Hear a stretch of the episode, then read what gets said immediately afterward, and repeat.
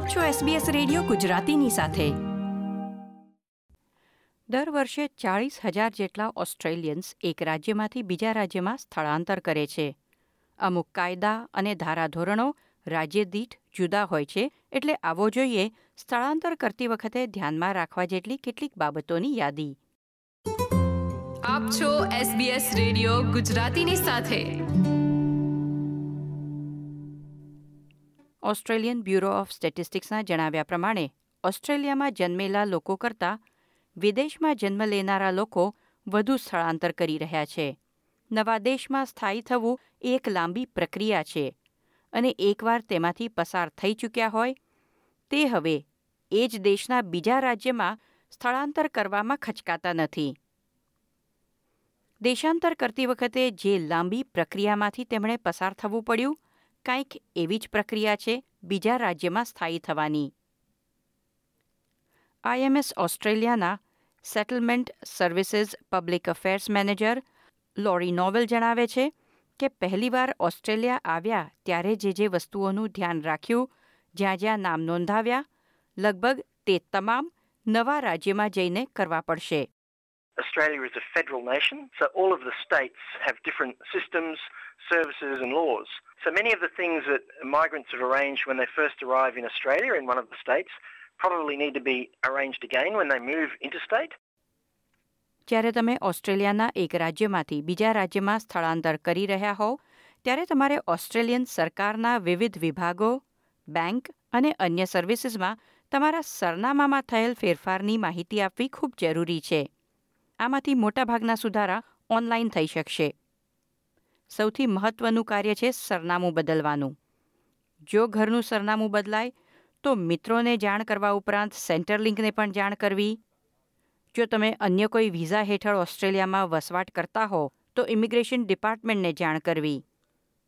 મેડિકેરમાં પણ સરનામામાં ફેરફાર કરવા જરૂરી છે. તે ઉપરાંત, જૂના ઘરે નવા સરનામાની એક ચિઠ્ઠી મૂકી રાખવી હિતાવહ છે જેથી તમારી પોસ્ટ નવા સરનામા પર આવતી રહે Firstly, and probably most obviously, there's the change of address. People need to change their addresses, and, and not just for their friends, but maybe you know with their bank, uh, maybe with Centrelink if they're receiving some sort of payment.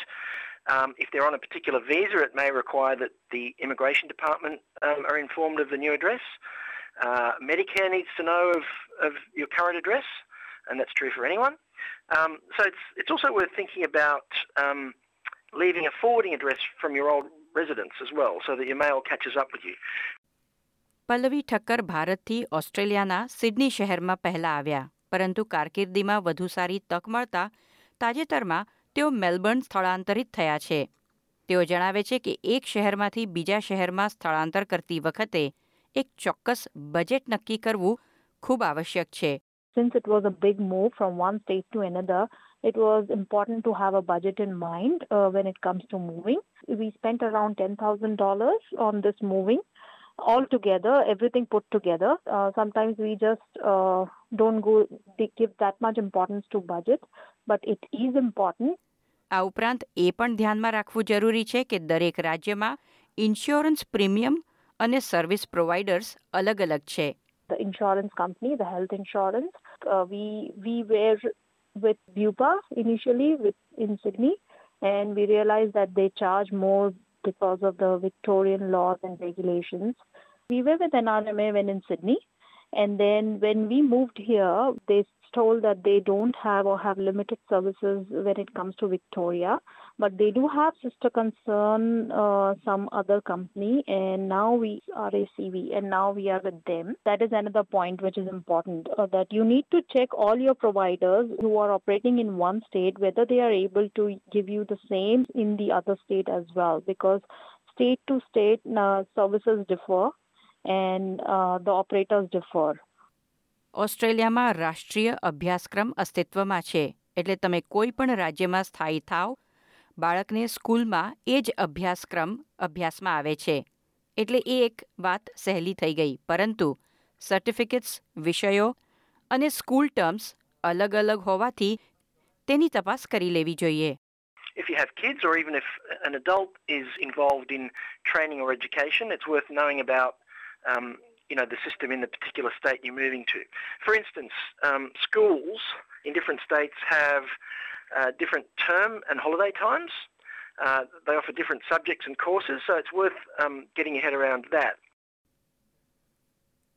ઓસ્ટ્રેલિયાના દરેક રાજ્યમાં કારના registration અને વાહનના licence માટે અલગ અલગ નિયમો છે જે માટે અલગ અલગ દસ્તાવેજો અને અલગ અલગ ફી લાગુ પડે છે તમારે ડ્રાઈવર લાયસન્સ પણ બદલવું જરૂરી બની જશે? જો કે મોટાભાગના રાજ્યો, તમે જે રાજ્યમાં સ્થાયી થવાના હો, ત્યાંનું લાયસન્સ મેળવવા માટે ત્રણ મહિનાનો સમય આપે છે. વિક્ટોરિયામાં જાણે તમે ટ્રામનો ઉપયોગ કરી શકો, એટલે એ એક વિકલ્પ મળે, જ્યાં સુધી તમે વિક્ટોરિયાનું ડ્રાઈવર્સ લાયસન્સ ન મેળવી લો.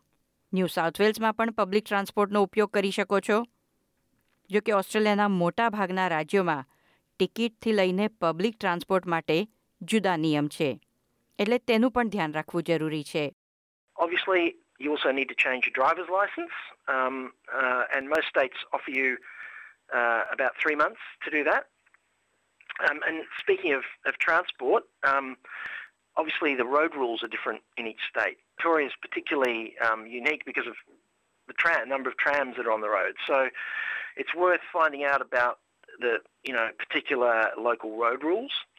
Um, also, public transport systems are different. Ticketing is different, um, and some places are better served with public transport um, than others.